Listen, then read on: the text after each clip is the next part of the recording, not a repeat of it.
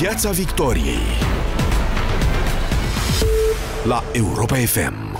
Bună seara, suntem ca în fiecare an în plin sezon de gripă și de panică.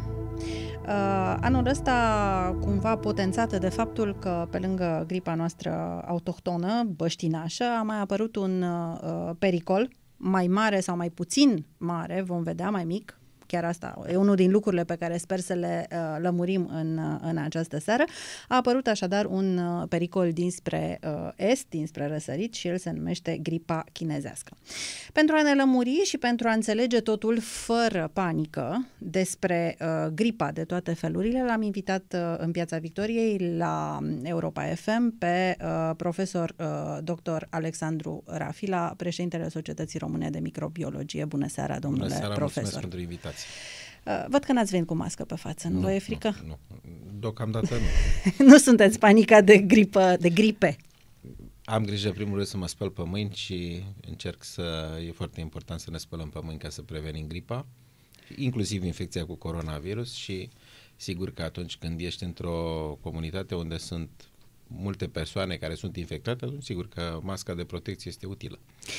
Avem două categorii de gripe, cum spuneam în, în intro-ul emisiunii, care ne bântuie. Vă propun să începem cu gripa noastră uh, sezonieră. La câte cazuri am ajuns și câte decese? Uh, astăzi a fost zi de raportare de partea Institutului Național de Sănătate Publică. Uh, cifrele au, uh, s-au mișcat destul de rapid față de săptămâna precedentă și am ajuns la valori asemănătoare cu cele care existau în aceea săptămână anului trecut.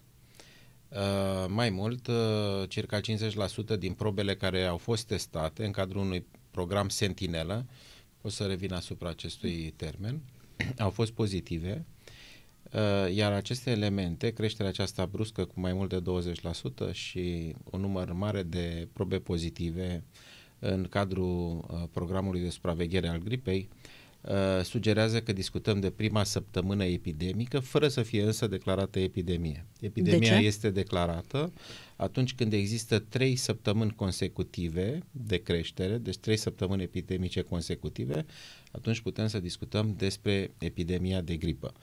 Uh, invers, în momentul în care avem trei săptămâni în care valorile uh, de îmbolnăviri scad sub uh, pragul așteptat de către Institutul Național de Sănătate Publică, trei săptămâni consecutive, putem să afirmăm că epidemia s-a încheiat. Asta este situația. Anul trecut, sezonul epidemic a fost devansat cu circa trei săptămâni față de sezonalitatea obișnuită a gripei în România. Practic, se poate vedea, dacă se compară datele din săptămâna precedentă și datele din această săptămână, că în săptămâna precedentă am avut cu douăzeci la sută mai puține îmbolnăviri decât anul trecut, iar în această săptămână avem același număr de îmbolnăviri ca și anul trecut. Deci, practic, acum discutăm de o uh, creștere a numărului de uh, viroze respiratorii în general, pentru că ele se monitorizează, ele includ practic și toate cazurile de gripă și au crescut uh, important uh, și uh, cazurile de gripă confirmată clinic, care nu beneficiază de diagnosticul de laborator. Există niște confuzii la nivelul opiniei publice apropo de aceste raportări. Noi avem o rețea de circa două sute de medici de familie care monitorizează împreună cu direcțiile și de sănătate publică și Institutul Național de Sănătate Publică evoluția circulației virusurilor gripale, trimit probe de la pacienților ca să fie testate, iar aceste teste nu echivalează cu numărul total de cazuri de gripă, ci doar cu o, un sistem de supraveghere care vrea să vadă care sunt tipurile de virus circulant și uh, proporția de uh, cazuri pozitive din totalul probelor trimise. Din cauza asta utilizăm acest sistem sentinelă de supraveghere, așa îl fac tot. Este o metodologie aprobată de Organizația Mondială a Sănătății și de Centrul European de Control al Bolilor. Este așadar cam la fel ca anul trecut? Nu este în, mai în rău, nu este mai ușor? În această săptămână este la fel ca anul trecut. În săptămâna precedentă erau valori sensibil mai mici decât anul trecut. Până acum știam că sunt...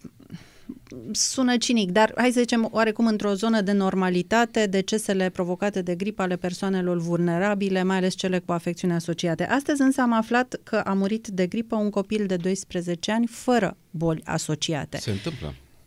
Este, cum se explică un asemenea caz? Este și acesta într-o zonă de relativă normalitate? Da, decesele în cazul infecției gripale nu sunt neașteptate. Vreau să vă spun că în Statele Unite până acum au fost înregistrate, dacă este să discutăm de cifre mari și de un sistem de raportare extrem de bine pus la punct, în acest an până acum au fost douăsprezece milioane de cazuri de gripă și șase mii șase sute de decese.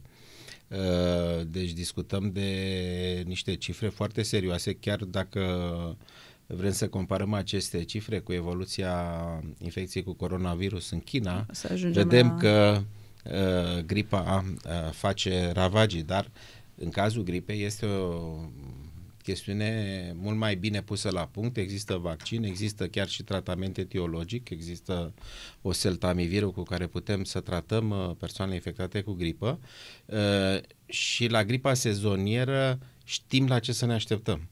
Uh, noi putem să fim uh, mult mai îngrijorați dacă discutăm de o gripă cu potențial pandemic, adică un virus uh, gripal care suferă mutații prin interacțiunea cu virusuri gripale care produc uh, infecții la porc sau la păsări și atunci uh, apare un virus uh, față de care noi nu avem niciun fel de imunitate și care, dacă are o rată mare de răspândire, uh, poate să provoace infecții foarte serioase și cu mortalitate foarte ridicată. Și am avut o astfel de situație în anul două mii nouă, când am discutat de așa zisa gripă porcină, de fapt era gripa cu virusul H unu N unu. Atunci am avut un foarte mare noroc, toți, toată umanitatea, pentru că a fost o tulpină care nu era foarte patogenă, însă ea s-a păstrat în circulație și în fiecare an avem un număr de cazuri produse de o tulpină asemănătoare. O să revenim la noul, noua gripă chinezească. Din ce îmi spuneți, încă nu am atins vârful îmbolnăvirilor de gripă nu. de anul ăsta, n-am nu. atins nivelul epidemic. În aceste condiții, credeți că ar trebui luată măsura închiderii școlilor și a grădinițelor? Aceste măsuri de închidere a unităților de învățământ trebuie luate, în primul rând, în colaborare cu autoritățile de sănătate publică și cu situația locală din fiecare școală. Adică dacă într-o școală avem, să spunem, zece la sută dintre copii care sunt răciți, e mai bine să-i rugăm pe părinți să-i țină acasă, să-i trateze la domiciliu. Deci aici include și viroza obișnuită, nu, nu da, neapărat pentru că gripa. De multe ori sunt, există confuzii sau suprapunere ale diagnosticului. Uh, cu toate că gripa are un tablou clinic uh, distinct și uh, revin și asupra acestui subiect, uh, este foarte important să putem să uh, nu avem în colectivitate copii care sunt bolnavi. Sigur că dacă discutăm de cincizeci la sută dintre copii care ar fi cu viroze respiratorii, atunci, într-adevăr, având în vedere că uh, cursurile pot fi, se pierd și mă rog, orele de curs de către foarte mulți copii, putem să ne gândim la o astfel de măsură. Eu cred că cel mai important aici este uh, uh, rolul conducerii școlii care să organizeze acest triaj epidemiologic. Toată lumea uh, discută de faptul că medicul școlar sau asistentul școlar ar trebui să facă acest lucru, că nu avem și așa mai departe. Eu vă spun că și dacă avem în fiecare școală un medic și un asistent, nu se poate, pentru că dacă o școală are o mie de elevi, triajul epidemiologic ar dura atunci câteva ore și nu se poate face. Deci ar trebui făcut? făcut de fiecare învățător sau profesor la în se clasă. La, da, se vede. Toată lumea cred că poate să se sesizeze dacă unul dintre copii tușește, are febră, nu se simte bine, starea generală e modificată. Este extrem de ușor să poți să observi acest lucru și să iei legătura cu familia, să le ia acasă. Ideal ar fi să se întâmple totuși la poartă, că dacă apucă să ajungă în e, clasă... E greu de făcut la poartă triajul epidemiologic și nici nu sunt condiții optime. E greu de făcut la poartă. Mă rog, se, la face, în se face în clasă. Important, dincolo de triajul acesta, este și comportamentul copiilor și personalului didactic. Mă refer aici la spălatul pe mâini, copiii trebuie să aibă la dispoziție neapărat apă și săpun, nu spun neapărat de soluții dezinfectante, dar apă și săpun și mai ales să știe să, se, să utilizeze apa și săpunul. Uh, un prosop de hârtie de asemenea este util pentru a nu, uh, ca să nu a utiliza prosoape obișnuite mai multe persoane. Închiderile acestea parțiale de școli pentru dezinfecție, se închide o clasă, se închid două clase, sunt măsuri eficiente sau mai e mult de imagine? De spus, eu nu vreau să intru în discuția legată de imagine, trebuie să ne referim la beneficiile pentru sănătatea publică. Dacă într-o clasă există un număr mare de copii care sunt bolnavi, într-adevăr, poate că e bine ca activitatea acelei clase să fie suspendată, dar cel puțin din raportările pe care le-am avut eu și le-am preluat de la colegiul de la Institutul Național de Sănătate Publică, în săptămâna care s-a terminat cu douăzeci, până în săptămâna care s-a terminat cu douăzeci ianuarie, numărul de îmbolnăviri n-a fost important în București. Este adevărat, în săptămâna ulterioară, douăzeci douăzeci și șase ianuarie, numărul de cazuri de gripă confirmate clinic în București s-a dublat de la șase sute cincizeci la circa o mie trei sute. Sunt, cum se explică? Sunt valori aproximative. Păi coincide cu ce am spus puțin mai devreme, că și numărul total de viroze la nivel național și Și, uh, cazuri de gripă confirmate clinic a crescut uh, cu circa douăzeci, peste circa douăzeci la sută într-o singură săptămână. În București, uh, practic s-a dublat de la șase sute cincizeci la o mie trei sute de cazuri de gripă diagnosticată clinic în săptămâna douăzeci douăzeci și șase ianuarie.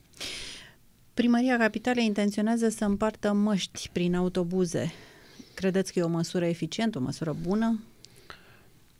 Utilizarea măștii este importantă, adică în primul rând trebuie să știm cum să o utilizăm. Uh, unde să o, deci masca trebuie să stea foarte bine pe față și să acopere atât gura cât și nasul, este esențial în... A, deci dacă nasul e liber n-am făcut nicio treabă. Nu, pentru că putem să răspândim secrețiile sau să inspirăm, depinde de scopul pentru care folosim masca. Masca putem să o folosim în două scopuri. Să previi răspândirea unor microorganisme de la o persoană infectată sau invers, să te protejezi uh, în a fi uh, infectat de microorganisme pe care le poate altcineva răspândi în jur. Deci asta este o condiție, să știm să folosim masca. Cea de-a doua, al doilea element, măștile astea sunt de unică folosință, nu sunt refolosibile și dacă, de exemplu, pe o mască o pui, o scoți, pui mâinile murdare, nu mai are niciun fel de efect, efect protectiv. Acum, răspând, distribuirea mijloacelor de transport, mijloacele de transport sunt zone de risc dacă sunt aglomerate, pentru că orice loc aglomerat poate să favorizeze transmiterea unei infecții, dar nu numai uh, mijloacele de transport, locurile de joacă de la mall, de exemplu, sunt iar zone în care ar putea să apară numeroase cazuri de îmbolnăvire sau camerele de gardă, pentru că noi la Institutul Național de Boli Infecțioase Matei Balș ne confruntăm în ultima perioadă cu foarte mulți părinți care vin cu copiii la camera de gardă. Ei sunt puțin răciți și ei vor să aibă confirmarea că este sau nu este gripă. Și nu e normal oamenii să fie speriați? Uh, da, da, Ce eu, să facă? Cel mai bine să meargă la medicul de familie, să le dea un tratament simptomatic și să-l trateze la domiciliu fără nevoia de a fi testat pentru gripă. Testele acestea rapide care se utilizează pentru gripă nici nu sunt teste care sunt uh, acreditate în ghilimele pentru uh, diagnosticul medical, sunt orientative și cu un procent de uh, sensibilitate și specificitate în jurul de șaptezeci la optzeci la sută.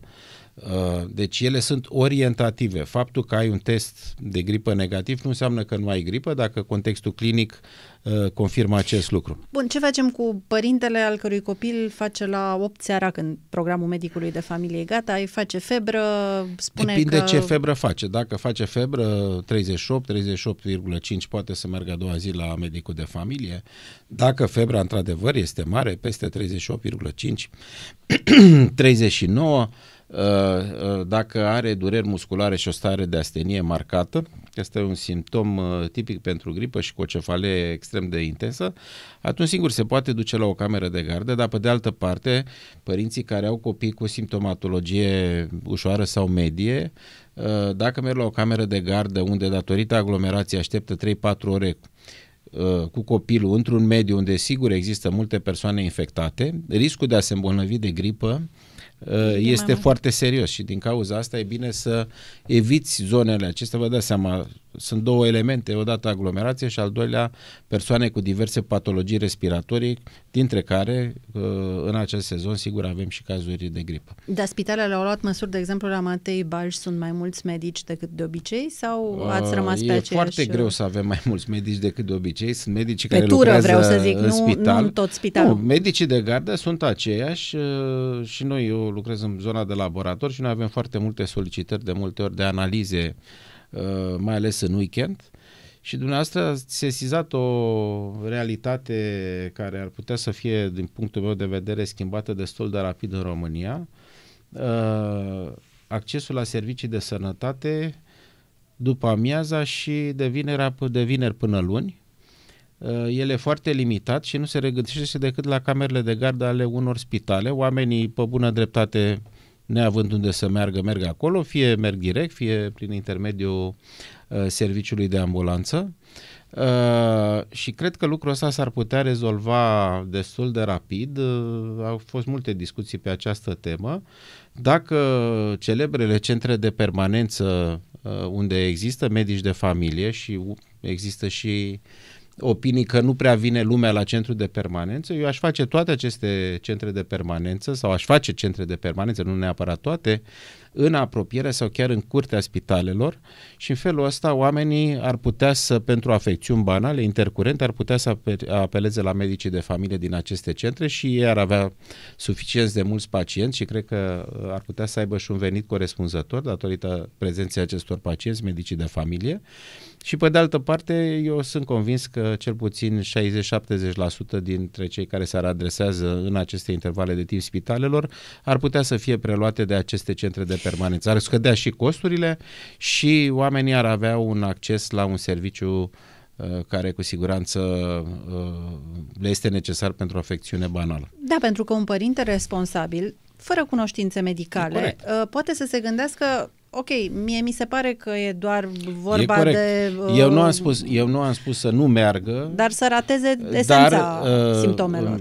De exemplu, după amiaza, la, că este situația la care făceam puțin mai devreme referire, un copil cu uh, febră treizeci și șapte sau subfebril treizeci și șapte virgulă cinci treizeci și opt, cu o tuse discretă, uh, eventual durere în gât, uh, nu trebuie dus la spital.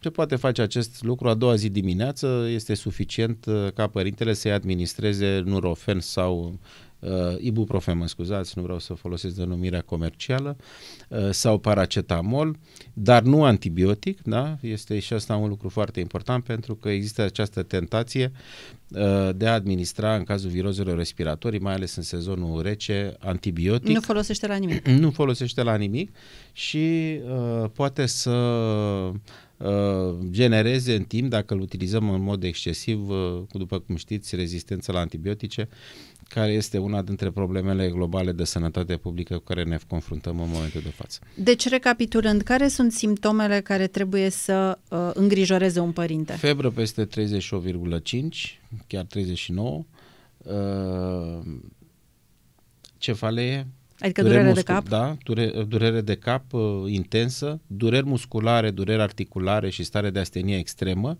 Se asociază aceste adică trei. Adică copilul e slăbit, nu e are... E slăbit, nu e adinamic, nu se poate ridica decât cu dificultate. Se plânge de dureri uh, la nivelul membrelor, uh, chiar dureri atunci când, uh, când respiră, tuse. De multe ori tusea este sâcâitoare, obositoare, îl obosește pe copil pe fundul asteniei despre care discutăm și de multe ori se asociază și cu dureri de gât. O viroză obișnuită de obicei are o febră mai mică, durerile musculare și durerile articulare lipsesc, iar cefalea cedează foarte rapid la orice medicație antiinflamatorie. Vaccinarea anul acesta, vaccinarea antigripală, a fost mai extinsă decât anul trecut? Da, noi ne aflăm pe un trend crescător, cred că e al treilea an când se menține același trend crescător. Am fost într-o situație absolut jenantă din punctul meu de vedere. Ministerul Sănătății acum câțiva ani nu cumpăra decât cinci sute de mii de doze de vaccin gripal. Uh, încet, încet lumea s-a convins că uh, cei care au fost vaccinați în cea mai mare parte nu au făcut gripă sau au făcut forme absolut uh, suportabile de gripă. Uh, am ajuns la un milion cinci sute de mii, programul Ministerului Sănătății, deci practic în vreo patru-cinci ani s-a triplat acest, uh, această uh, vaccinare. În plus, pe piața liberă am crescut de la sub o sută de mii de doze de vaccin care erau comercializate în farmaciile cu circuit deschis la circa patru sute de mii în acest an, deci a crescut uh, consistent. Dar cu toate aceste, acestea ajungem la un două milioane de doze administrate, cel mult două milioane de doze administrate la nivel național, ceea ce este destul de puțin pentru că, pe de o parte, Organizația Mondială a Sănătății recomandă ca și indicator de eficiență al vaccinării acoperirea de șaptezeci și cinci la sută la persoanele în vârstă de peste șaizeci și cinci de ani. Noi avem undeva maxim douăzeci și cinci la sută.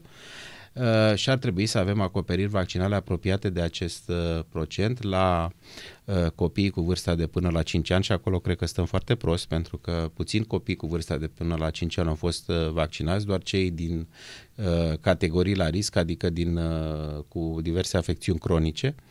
Uh, în rest, nu au fost vaccinați acești copii decât dacă au fost cumva vaccinați de către părinții lor și de asemenea vaccinarea la femeile gravide și personalul medical. Dar oamenii au vrut să se vaccineze și la un moment dat nu se mai găseau vaccinuri, cel puțin în București. Păi nu se mai găsesc vaccinuri. Nu, vorbesc chiar de luna octombrie. Știți ce se întâmplă?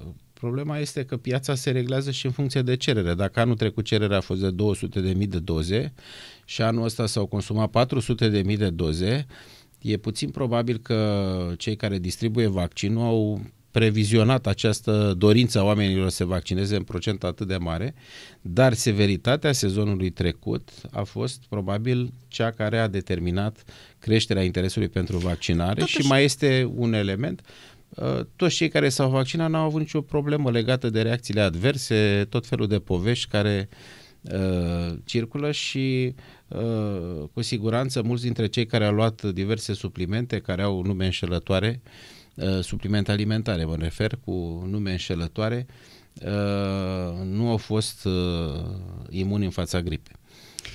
Usturoiul e antigripal? Mi-e greu să spun, usturoiul conține o substanță cu efect antibiotic, dar din punct de vedere al prezenței acelei substanțe care să prevină infecția gripală, cu siguranță că nu este așa. Adică sunt persoane care consumă probabil cantități mari de usturoi și pot fi, poate să fie documentată apariția infecției gripale. Am citit și eu amestecuri de cuișoare cu usturoi și cu diverse alte plante. Nu vreau să fac acum niciun comentariu la cine difuzează aceste rețete miraculoase și am văzut că a apărut de curând și vaccinul naturist în ghilimele împotriva infecției cu coronavirus. Este similar, foarte apropiat de cel care se administrează chipurile împotriva gripei și eficiența este la fel ca și în cazul gripei, adică zero. Să vorbim acum însă și serios despre coronavirus. Câte cazuri sunt confirmate în momentul ăsta în lume? Și câte în Europa? În lume sunt confirmate circa opt mii de cazuri și o sută șaptezeci de decese. Marea lor majoritate, nouăzeci și opt virgulă cinci la sută, sunt în China. În afara Chinei, doar unu virgulă cinci la sută din cazuri. Deci sunt puține cazuri în afara Chinei, dar ce vreau să vă spun, asta poate să fie și bine. Numărul ăsta, creșterea aceasta rapidă a numărului de cazuri, sigur că se datorează pe de o parte perpetuării infecției, dar se datorează și faptului că testăm mai bine, adică accesul la diagnostic este mult crescut. La început n-au existat teste de diagnostic, discutăm de un virus nou, practic diagnosticul este disponibil de acum două-trei săptămâni, atât. N-au existat teste specifice de diagnostic și uh, crește uh, practic uh, crește testarea. Pe măsură ce crește testarea și o să crească și numărul de cazuri, dar dacă o să vă uitați că numărul de cazuri a crescut mult mai rapid decât numărul deceselor. Asta și asta îmi arată, pentru că la început se discuta de o mortalitate undeva între doi și patru la sută, acum deja suntem sub doi la sută. Adică mai mică sau mai mare decât a gripei obișnuite pe care o cunoaștem? E apropiată, e asemănătoare, pentru că și în cazul gripei avem foarte multe cazuri care nu sunt diagnosticate și aici, cu siguranță, avem foarte, foarte multe cazuri care nu sunt diagnosticate, pentru că această infecție produce cazuri ușoare de multe ori sau de gravitate medie, care nu ajung la medic sau nu ajung să fie diagnosticate. Adică dacă îmi spuneți că mortalitatea este undeva în jur de doi la sută, doi la sută înseamnă da. Că este departe, foarte departe de a fi un virus uh, ucigaș. Asta este în, uh... un lucru îmbucurător.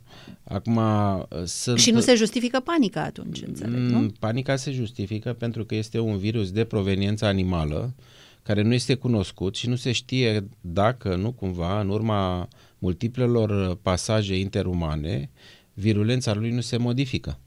Mai ales că avem o istorie legată de acest tip de virus. Am avut două epidemii, una în China, una în Orientul Mijlociu, uh, produse de coronavirusuri care au provenit de la animale și care sunt foarte mortale, ca să zic așa.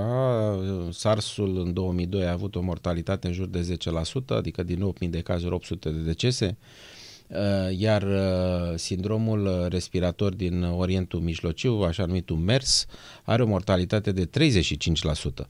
Adică Ori, în momentul ăsta el este pe, cu o mortalitate în limite Re, reduse, reduse, relativ reduse, da, da. Dar există, are potențial exact, de a deveni pe, exact, mult mai periculos. Pentru că așa cum a avut potențialul să sufere mutații, să treacă de la animal la om, odată cu uh, pasajele acestea repetate între oameni, am ajuns în China la al patrulea rând de pasaje, da? uh, deci după primul caz îmbolnăvit de la animal, a transmis la al doua persoană, a doua la al treia, a treia la a patra, deci avem patru pasaje succesive. Aceste pasaje succesive pot să influențeze și există studii în acest sens și chiar o alertă că el este capabil să sufere mutații care pot să-i conferă o patogenitate mult mai înaltă și pentru că avem deja douăzeci la sută dintre cazurile produse cunoscute uh, sunt uh, infecții uh, severe cu insuficiență respiratorie și care necesită inclusiv echipamente speciale care să ajute persoana respectivă să respire, uh, vă dați seama că devine o urgență de sănătate publică, pentru că dacă lucrurile astea se schimbă, procentele astea se schimbă și ajungem să avem șaizeci la sută infecții severe, de multe ori sistemele de sănătate, dacă discuți de un virus nou față de care nu există niciun fel de imunitate nicăieri, atunci pot să fie depășite sistemele de sănătate. Și ideea este acesta containmentului în China continentală. Ați văzut că și multe companii mari aviatice nu mai zboară. Deci nu e vorba doar de companiile chineză, ci e vorba, de exemplu, de Lufthansa, de British Airways, care nu mai operează aeroporturile din China continentală, probabil că operează încă în Hong Kong, unde sunt doar câteva cazuri. Uh, și în momentul de față e o problemă foarte serioasă, inclusiv la nivelul Uniunii Europene, care discută despre modalitățile de repatriere a cetățenilor din Uniunea Europeană, care doresc să părăsească China, vin din zona focarului, inclusiv sunt și cetățeni români care uh, doresc sau ar trebui repatriați. Mulți se tem și de produsele importate din China. Da, bine, asta este o exagerare, este o, mă rog, așa, o adaptare locală a noastră la infecția produsă de coronavirus. Uh, am auzit tot felul de propuneri, uh, între timp am avut ocazia să discutăm cu cei de la Autoritatea Națională Pentru Protecția Consumatorilor, au înțeles, sunt foarte cooperanți și uh, aceste zvonuri sau adică declarații legate de posibilitatea transmiterii prin intermediul mărfurilor, de exemplu, care vin cu vaporul din China, este exclusă. Virusul trăiește în general pe suprafețe maxim douăzeci și patru de ore. Uh, și practic e greu de crezut că un produs din China, de la momentul ambalării până în momentul livrării ar putea să ajungă mai puțin de douăzeci și patru de ore. În plus, el ar trebui să fie contaminat cu secreții de la o persoană bolnavă. Ori lucrul ăsta nu este posibil. Mărfurile care vin cargo pe mare cu siguranță nu au problema aceasta, dar nici mărfurile care se importă cu avionul. Nu am găsit nicăieri niciun fel de alertă a Organizației Mondiale a Sănătății sau alte instituții internaționale referitoare la posibilitatea transmiterii acestei boli prin intermediul mărfurilor.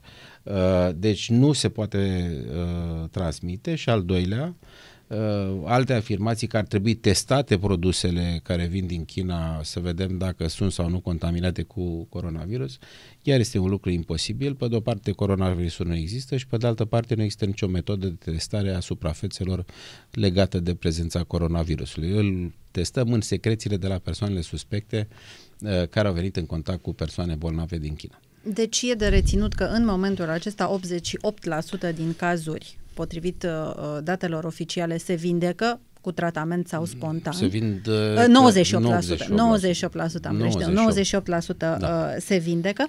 Este totuși o, o, o teamă, o suspiciune, având în vedere că vorbim de datele furnizate de China. Uh, aveți certitudine, poate exista certitudinea că ele sunt corecte și nu sunt prelucrate? În acest moment cu siguranță sunt corecte, pentru că în China sunt echipe, în Wuhan sunt echipe ale Organizației Mondiale a Sănătății care lucrează împreună cu uh, autoritățile de sănătate din China și deciziile de multe ori uh, au și consultanța acestor echipe operative ale Organizației Mondiale a Sănătății care sunt pe teren.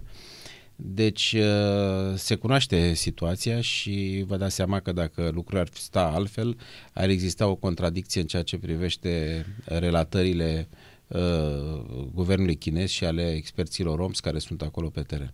Deocamdată în România nu există niciun caz nu, nu, confirmat. Nu există, dar nu este exclus, adică noi ne găsim ca și regiune, Uniunea Europeană e la risc moderat de apariția unui caz, a apărut în Franța, a apărut în Portugalia, în Germania. Aceste cazuri este important să le putem identifica, nu se întâmplă, deci noi, noi discutăm încă de un înalt patogen, cum era Ebola, de exemplu. Persoanele respective trebuie uh, testate, trebuie izolate și urmărite pentru un interval de paisprezece zile de la data plecării da. din China. Suntem pregătiți pentru așa ceva? Uh, o să-mi spuneți că Matei Balș este, da. Poate nu, să apară nu, primul este... caz, nu știu, undeva... Bine, el nu poate să apară chiar oriunde, pentru că discutăm de persoane care vin din China, nu vin... Uh, uh, Sau iau contact cu cineva venit din China. Da, să iau contact cu cineva din, venit din China. Probabilitatea scade de la zi la zi, pentru că, pe de-o parte, zborurile companiilor chineze au fost suspendate, zborurile multora dintre companiile europene către China au fost de asemenea suspendate, deci posibilitatea de a te întâlni cu cineva care este infectat scade, deci suntem scade pregătiți? De la zi la zi. Există măsuri foarte serioase care s-au discutat și s-au și luat în bună parte la nivelul aeroporturilor și aeroportul pentru urgențe, dacă vreți, de sănătate publică este aeroportul Topeni. Noi am, suntem parte la niște convenții internaționale, dar și celelalte aeroporturi internaționale importante. Astăzi, de exemplu, am aflat că noi avem șaptesprezece aeroporturi internaționale, unele însă cu un trafic extrem de redus, deci acolo și fără conexiune cu China. Uh, noi nu, oricum nu avem zboruri cu conexiune mă rog. cu China, numai conexiune cu uh, uh, state care, uh, în care tranzitează cetățenii chinezi sau cetățeni europeni care vin din China. E, și la aeroporturile din Cluj, Iași și Timișoara există, dincolo de panourile de avertizare, există chestionare, iar toți pasagerii, înainte de controlul pașapoartelor, care vin din China, trebuie să completeze un formular care de identificare pe, și inclusiv cu uh, date de contact, uh, încât el să poată să fie monitorizat și dacă apare o infecție respiratorie în acest interval de paisprezece zile, care înseamnă intervalul maxim de incubație al acestei boli, atunci el e preluat de autorități și testat și îngrijit într-o unitate spitalicească. Domnule profesor Rafila, vă mulțumesc frumos. Sper că pentru toată lumea e clar că trebuie să fim atenți, să fim diligenți, dar să nu fim panicați. Vă doresc o seară cât mai frumoasă de aici, din Piața Victoriei, Europa. Piața Victoriei. De luni până joi, de la optsprezece și cincisprezece minute, la Europa F M.